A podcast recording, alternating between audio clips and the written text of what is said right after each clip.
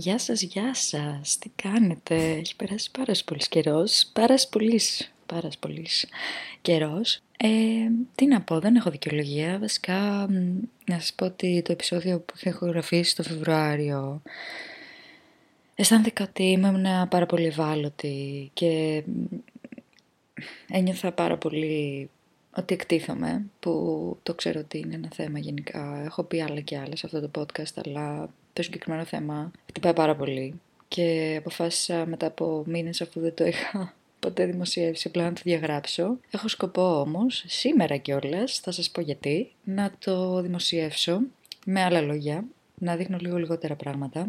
Καταρχάς να πω ότι στο χώρο που είμαι το δωμάτιο είναι από γυπνοσανίδα, οπότε ακούγονται τα πάντα. Ελπίζω μόνο να μην γίνεται ιδιαίτερη φασαρία. Τέλος πάντων, είχα χωραφίσει χθες ένα επεισόδιο άσχετο για τη ζωή μου update και κάτι άλλα τρελά πράγματα που έλεγα. Το οποίο μετά από ένα σημείο και μετά δεν μ' άφηνε να ηχογραφώ κάτι από αυτό το σύστημα. Το διέγραψα όλο. Επίσης, ακούγα τις αναπνοές μου ε, όπως ανέσαινα, που μάλλον ακούγονται και τώρα και είμαι πάρα πολύ. Ε, ναι. Ελπίζω να μην ακούγονται. Αφού λοιπόν συνάντησα πάρα πολλά εμπόδια χθες, ε, μία ήταν ε, το ότι έμπαιναν συγκάτοικοι, ακούγόντουσαν, είχε πάρα πολύ αέρα χθες, χτυπούσαν παράθυρα. Το άλλο ήταν ότι δεν, είχε, δεν υπήρχε συνοχή στο κεφάλι μου για το πώς θέλω να διηγηθώ τα δεδομένα, τα δρόμενα. Έπειτα αυτό με τις ανάσες που δεν μπορούσα να τις διαγράψω καθόλου, με ενοχλούσαν πάρα πολύ. Έχω αυτό το μη συμφωνία, πώ λέγεται, πώς είναι. Είναι αρρώστια βασικά. Δεν μπορώ να το εξηγήσω αλλιώ. Είναι τρελό δεν έχω προσπαθήσει να κάνω τον εαυτό μου να μην ενοχλούν κάποια πράγματα. Όπως το όπως μασάει ο άλλος, τα ακούω όλα. Δεν μπορώ και τρελαίνομαι. Όχι απλά μου κόβεται η όρεξη, με ενοχλεί λίγο. Δεν μπορώ, τρελαίνω, μου γυρίζει το μάτι. Οπότε για να μην σας το κάνω και σας αυτό, μετά αφού συνάντησα και το τελευταίο εμπόδιο το οποίο δεν με άφηνε να έχω γραφώ όλο το σύστημα κόλληση, δεν ξέρω τι έγινε, αποφάσισα να το διαγράψω όλο και να σας ε, αρχίσω, ήταν μήνυμα από το σύμπαν να αρχίσω το άλλο κομμάτι, το αρχικό, το οποίο δυστυχώς μεταλλανίζει και ακόμα κάπως σε πολύ πιο επίπεδο αλλά δεν είναι ένα συμβάν μόνο, είναι κάποια χρόνια που πραγματικά έχασα από τη ζωή μου με, που με απασχολούσε αυτό το θέμα. Με λίγα λόγια, μιλάω για τη διατροφική διαταραχή, κάτι πάρα πολύ κοινό, πιο κοινό από ό,τι φαντάζεστε βασικά. Είναι ένας δρόμος ταλαιπώριας θα έλεγα, μοναχικότητας, γιατί είναι μια πάθηση, ασθένεια, πείτε ό,τι θέλετε, η οποία ντρέπεσαι να τη μοιραστείς με άλλους, ε, την κρατάς για τον εαυτό σου, νιώθεις ότι κανείς δεν σε καταλαβαίνει και ότι είναι κάτι που πρέπει να γίνεται κρυφά γενικά. Πολλές φορές και όλες δεν το παραδεχόμαστε ήδη στον εαυτό μας, ε, δηλαδή μέχρι να το συνειδητοποιήσουμε. Εγώ, ας πούμε, όταν το συνειδητοποίησα τι γινότανε, έχουν περάσει τρία χρόνια που γινόταν αυτό το πράγμα σε μένα. Το άφηνα να γίνεται. Έπασχα, δεν ξέρω. Επειδή τώρα με την ψυχολόγο μου αναλύουμε τη ζωή μου από το μηδέν, έχω αρχίσει από μόνη μου να σκέφτομαι πράγματα πολλά χρόνια πριν που συνέβησαν ή να μου έρχονται συμβάντα που είχα ξεχάσει και απορούσα με τον εαυτό μου πώς εξελίχθηκε, ξεκίνησε αυτή η κατάσταση, πώς εξελίχθηκε σε τέτοιο σημείο, πώς ε, το άφησε να μου γίνει αυτό. Όπως είπα δεν θα αναφέρω πάρα πολλές λεπτομέρειες γιατί το ακριβώς ε, ποιο είναι το πρόβλημα. Θα πω λίγα πράγματα που θυμάμαι. Θυμάμαι στο δημοτικό ήμουν πολύ λεπτοπεδάκι, υπερβολικά λεπτοπεδάκι και πάντα με κροϊδεύανε ότι πρέπει να πάρω κιλά και όλα αυτά.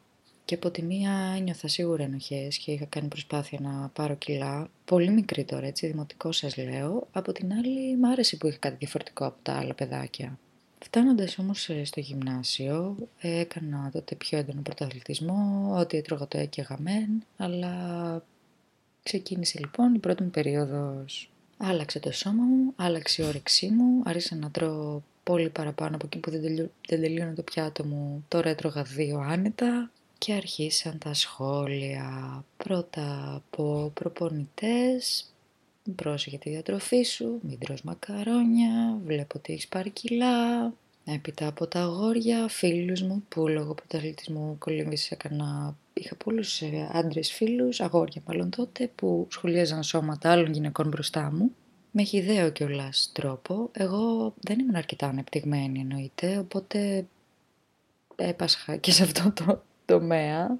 Και τέλος εννοείται τα κορίτσια στα ποδητήρια, στο σχολείο, δεν μπορούσα να ξεφύγω από αυτή τη συνεχή μουρμούρα, από είμαι έτσι, πήρα κιλά, α, ε, είσαι έτσι, α, είναι έτσι, αυτή είναι έτσι, αρχίζει να καταδικάζουν η μία την άλλη γιατί εκεί μας έχουν οθήσει, στο να νιώθουμε επιθετικά η μία την άλλη, σαν ανταγωνισμό. Και εννοείται το πιο ποθητό εισαγωγικά σώμα για αυτές τις ηλικίες που δεν έχουμε μυαλό είναι να είναι πολύ λεπτή, αδύνατη, με βυζιά και κόλλο. Εκείνη που άρχισα να ντρέπομαι για το σώμα μου, έπεσαν τα φούτερ, τα χοντρά, οι φόρμες, ε, στην κολύμβηση, στην προπόνηση, συνέχεια με τον μπουρνούζι μέχρι να πέσω στο νερό. Κοιτώντας πίσω όμως, τα σχόλια που με ενοχλούσαν παραπάνω είναι α, δεν έφαγα, α, έχασα τόσα κιλά, α, ζυγίζω τόσο σήμερα, που υπήρχε πάρα πολύ αυτό στο γύρω μου και ενώ στην αρχή εγώ δεν είχα πέσει σε αυτό το τρυπάκι, αναγκαστικά, επειδή γινόταν συνεχώς γύρω μου αυτό, άρχισα κι εγώ αναπόφευκτα να κοιτάω τη ζυγαριά συνέχεια, να πιάνω τα μπούτια μου, να πιάνω την κοιλιά μου, να κοιτάω τον καθρέφτη. Δεν υπήρχαν λόγια αγάπης προς το σώμα μου, μόνο κριτικούρα ας πούμε. Φτάνοντας στο Λύκειο δεν θυμάμαι ακριβώς σε ποια τάξη, θυμάμαι ότι είχα φτάσει στα πιο χαμηλά κιλά που είχα υπάρξει ποτέ. Ε, δεν θα πω πόσο είναι, δεν έχει, δεν έχει νόημα. Θυμάμαι ότι είχα χάσει πάρα πολύ λίπος, ήμουνα πολύ χαμηλό λίπος που οι γυναίκες ας πούμε πρέπει να έχουμε 20% να φανταστείτε έχω δεν θυμάμαι καν αν ήταν 8 ή 5, δεν θυμάμαι πόσο ήταν, εντάξει δεν μπορεί να είναι υπερβολή αλλά θυμάμαι το στήθος μου ήταν πλάκα, είχα, είχε σταματήσει η περίοδός μου, δεν ήμουνα καλά, ε, δεν μπορούσα εννοείται να βγάλω προπόνηση σωστά, δεν το έχει παρατηρήσει κανείς, όλοι νομίζουν ότι είναι φυσιολογικό, δεν ξέρω. Που κοιτώντας πίσω πραγματικά αναρωτιέμαι πώς κανείς σε βλέπει στα περισσότερα κιλά και σου λέει «Όπα, κάτσε, τι πάει λάθος, ε, να σε ζυγίσω». Και ενώ όταν σε βλέπουν να υποφέρεις, πραγματικά να υποφέρεις, δεν λέει κανείς τίποτα. Τέλος πάντων, με τα πολλά κάπως, δεν ξέρω πώς, την ξεπέρασα αυτή τη φάση. Ήμουν και με το σώμα μου, εννοείται δεν αφινόμουν ποτέ. Δηλαδή και το καλοκαίρι, τον Αύγουστο μπορεί να μην είχαμε προπονήσει. Εγώ δεν σταματούσα να γυμνάζομαι, να προσέχω τη διατροφή μου, οτιδήποτε. Και εν ολίγης, στο πανεπιστήμιο ήρθα κοντά σε κοπέλες οι οποίες είχαν και αυτά τα θέματά τους που δεν το είχαν πάρει, δεν το είχαν αντιληφθεί και ήταν σχόλια ίσως σε κάποιους φαινόντουσαν πολύ... Τι να πω, ότι παίρνουν πάνω από το κεφάλι τους, ότι δεν τα ακούνε καν. Εγώ όμως, επειδή λοιπόν ήμουν προειδιασμένη σε αυτό, εννοείται αυτά τα σχόλια δεν τα άφηνα να πέφτουν κάτω και σιγά σιγά ξαναχτίστηκε κάτι μέσα μου. Και σιγά σιγά από σχόλια τύπου «Α, δεν έχω φάει όλη μέρα», Α, ε, θα πάω έξτρα γυμναστική γιατί αυτό, για να νιώσω καλύτερα, ε, summer body, όλα αυτά. Και να υπενθυμίσω ήμουν ανάμεσα σε άλλες αθλήτριες που κάνανε υψηλό επίπεδο αθλητισμού στα ποδητήρια συνέχεια, να παρατηρώ γυναικεία σώματα, κόλλους, το ένα το άλλο. Αφιέρωνα λοιπόν υπερβολικά πολύ χρόνο στο να σκεφτώ τι έφαγα σήμερα, τι θα φάω αύριο, τι λάθος έκανα, πόσο δεν πρέπει να φάω, πόση άσκηση πρέπει να κάνω, ίσως πρέπει να πάω παραπάνω, πόσες θερμίδες λες να έκαψα εκεί πέρα; Όλο αυτό, όλο αυτό το σύννεφο, το νέφος σκέψεων κυριαρχούσε στο κεφάλι μου για πάρα πολύ καιρό, έντονα, καθημερινά, φανταστείτε τα καλοκαίρια που κιόλας πας παραλία θα σου ένας παραπάνω ας πούμε ήταν ακόμα χειρότερα. Και ενώ την ψιλοπάλευα κάπως ε, εννοείται ότι ήταν πολύ κουραστικό όλο αυτό αλλά δεν το καταλάβαινα τι συνέβαινε θα πω ότι ήταν ορθορεξία ως ένα σημείο. Και μετά μετά άρχισε ο περιορισμός. Τέλος πάντων, φτάνω τελευταίο έτος, ενώ είχα μια πάρα πολύ καλή χρονιά κολυμβητικά να προσπαθώ εγώ στο μυαλό μου να κρατήσω τις θερμίδες όσο πιο χαμηλά γίνεται, να κόψω κάθε αλάτι, κάθε λάδι, κάθε οτιδήποτε. Δεν, είχα, δεν έτρωγα αλάτι, καθόλου δεν έτρωγα αλάτι. Ορθορεξία αυτό στο μυαλό μου, εγώ είχα κάποιες ιδέες και νόμιζα ότι αυτό ήταν το σωστό. Έφτασα σε σημείο αφού είχα χάσει πάλι την περίοδο μου για ακόμα μία φορά να νιώθω ότι θα λιποθυμίσω συνεχώς, να νιώθω full κουρασμένη, να μπορώ να ανοίξω τα μάτια μου, ώστε να μείνω στο κρεβάτι τρεις μέρες χωρίς υπερβολή. Έχασα λοιπόν από τη ζωή μου πολύ καιρό, ενώ γενικά και στην προσωπική μου ζωή μην πιω παραπάνω αλκοόλ, να πιω σκέτο αλκοόλ χωρίς ε, ας πούμε λεμονάδα ή κάτι μέσα, μέχρι και να χάσω δύο εβδομάδες προπόνησης που ήταν πολύτιμες. Πραγματικά γιατί μου καταστράφηκε όλη τη χρονιά, προσπαθούσα να αναπληρώσω, αναπληρώσω τι, θερμίδες, ε, τα πάντα, όλα υγρά, ό,τι είχα χάσει. Αυτή η ενέργεια δυστυχώς δεν αποκαταστήθηκε ποτέ μέσα στη χρονιά και είχα μια έσχατη χρονιά. Μετά λοιπόν σταμάτησε το κολύμπι, πήρα κιλά, είχα ένα και κάποια ψυχοφάρμακα παρέ, αντισληπτικά, οπότε το σώμα μου άλλαξε πάρα πολύ. Από εκεί που ήμουν στα πιο χαμηλά κιλά στη ζωή μου, πήρα συν 15 κιλά, ε, ήταν τρελό όλο αυτό. Πέσανε όλα μαζί, δεν αναγνώριζα το σώμα μου, δεν είχα πλέον ταυτότητα γιατί δεν κολυμπούσα που εγώ και το κολυμπή μου ένα. Ήταν το πράγμα που μπορούσα να νιώθω πιο περήφανη για τον εαυτό μου, αυτό που έκανα, αυτό ήμουν, ήταν, ήταν ταυτότητά μου εντελώς. Ήμουνα και σε μια τοξιτική σχέση χωρίς να το πω σαν δικαιολογία, πήρα κι άλλα κιλά σε αυτή τη σχέση. Εντάξει, το 15 πριν δεν υπερβολή, νομίζω 15 πήρα σύνολο, αλλά πραγματικά ήμουν, ήμουν σε ένα άλλο σώμα. Δεν υπήρχε αυτή η Ελιάνα ποτέ ξανά. Εκεί ευτυχώς ε, δεν υπήρχε τόσο περιορισμός ε, στο φαγητό, όμως ε, πήρα τον εαυτό μου πολύ με τη γυμναστική. Η οποία εν τέλει δεν έχασα κιλά γιατί ήμουν φορτωμένη με το άγχος, πέσαν και άλλα πράγματα μαζί όπως λέω στο επεισόδιο 1 το, με τον COVID από το να πας από πρωτοαθλητισμό και όλα στο να τρως χαλαρά 2.500 θερμίδες τη μέρα, να τις καίς όλες αυτές, μη σου πω και παραπάνω θερμίδες, ε, στο να καίς ξέρω εγώ 500 και δεν μπορείς να το κόψεις τόσο άνετα το φαγητό, είναι και μια συνήθεια ε, πέρασα και αποφάσεις fasting, να μην τρώω μέχρι τις 2 το μεσημέρι, γιατί αυτό και αυτό και αυτό. Τέλος πάντων έβλεπα ότι όλο αυτό δεν μου, δεν μου αλλάζει κάτι, δεν μου γίνεται κάτι. Ίσα ίσα χάνω το χρόνο μου και την ενέργειά μου που θέλω να αφιερώσω αλλού. Άρχισα σιγά σιγά να αφυπνίζομαι, να συνειδητοποιώ τι μου συμβαίνει, να κοιτάω πίσω και να λέω πώς κατέτησα εδώ πέρα, δηλαδή πώς κατά κάπως άρχισα να εμπλεκόμαι με ανθρώπους που ήταν πολύ περήφανοι για το σώμα τους και απλά ευγνώμων που είχαν ένα σώμα το οποίο μπορούσαν να χρησιμοποιήσουν για να κινηθούν, να κάνουν πράγματα που τους αρέσουν, όχι απλά για να είναι ένα άγαλμα ή ένα μέσο σεξουαλικοποίησης τέλος πάντων, γιατί παίζει πάρα πολύ γι' αυτό, άρχισα να μην τρέπομαι για το σώμα μου, άρχισα να σιγά σιγά να το αποδέχομαι όπως είναι και νομίζω το καλύτερο πράγμα που έκανα ποτέ είναι να σταματήσω να ζυγίζομαι, δεν ξέρω καν πόσα κιλά είμαι τώρα, Γενικά, όπως δυστυχώς έχω ξαναπεί, τα triggers υπάρχουν, εννοείται μετά από ένα τόσο τραυματικό...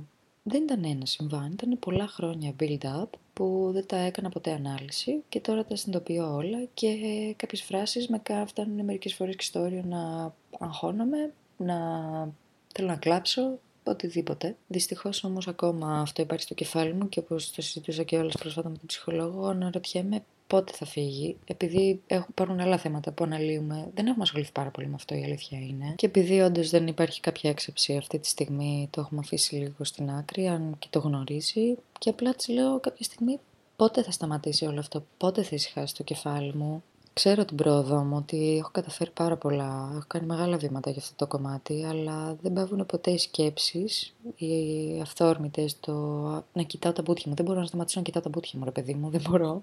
Ε, ή αυτό ότι όταν λέει κάποιος τη φράση δεν έχω φάει όλη μέρα, πότε θα σταματήσει να με ενοχλεί αυτό δηλαδή; Τέλος πάντων, μη σας βαραίνω την ψυχή άλλο. Αυτό το επεισόδιο τώρα ο σκοπός είναι νομίζω όχι για να μοιραστώ εγώ το άχτι μου, απλά κάποιος που θα το ακούσει ίσως να συνειδητοποιήσει κάποια πράγματα για τον εαυτό του, για τους γύρω του, γιατί όντως όπως προείπα είναι μια ασθένεια, μια πάθηση πολύ μοναχική, πολύ κρυφή, ε, δεν το είχα μοιραστεί με κανέναν, κανέναν, ούτε την κολλητή μου που ξέρει τα πάντα για μένα. Δεν ένιωθα άνετα να ζητήσω βοήθεια, μέχρι σε ένα σημείο που τα πράγματα δεν γινόντουσαν άλλο και έφαγα ένα τρελό χαστούκι. Γενικά τα σχόλια για το σώμα του άλλου πρέπει να σταματήσουν.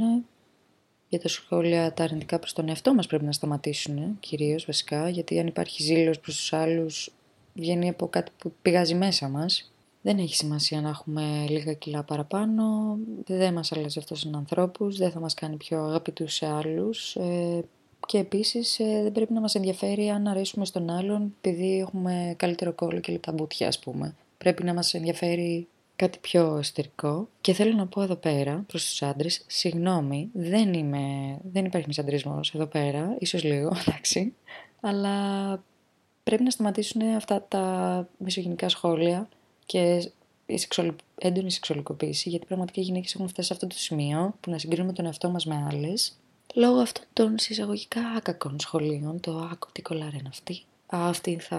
Έχω ακούσει πάρα πολύ άσχημα πράγματα. Να σας πω το χειρότερο. Α... θα αυτή θα την έπαιρνα με σακούλα στο κεφάλι, ας πούμε.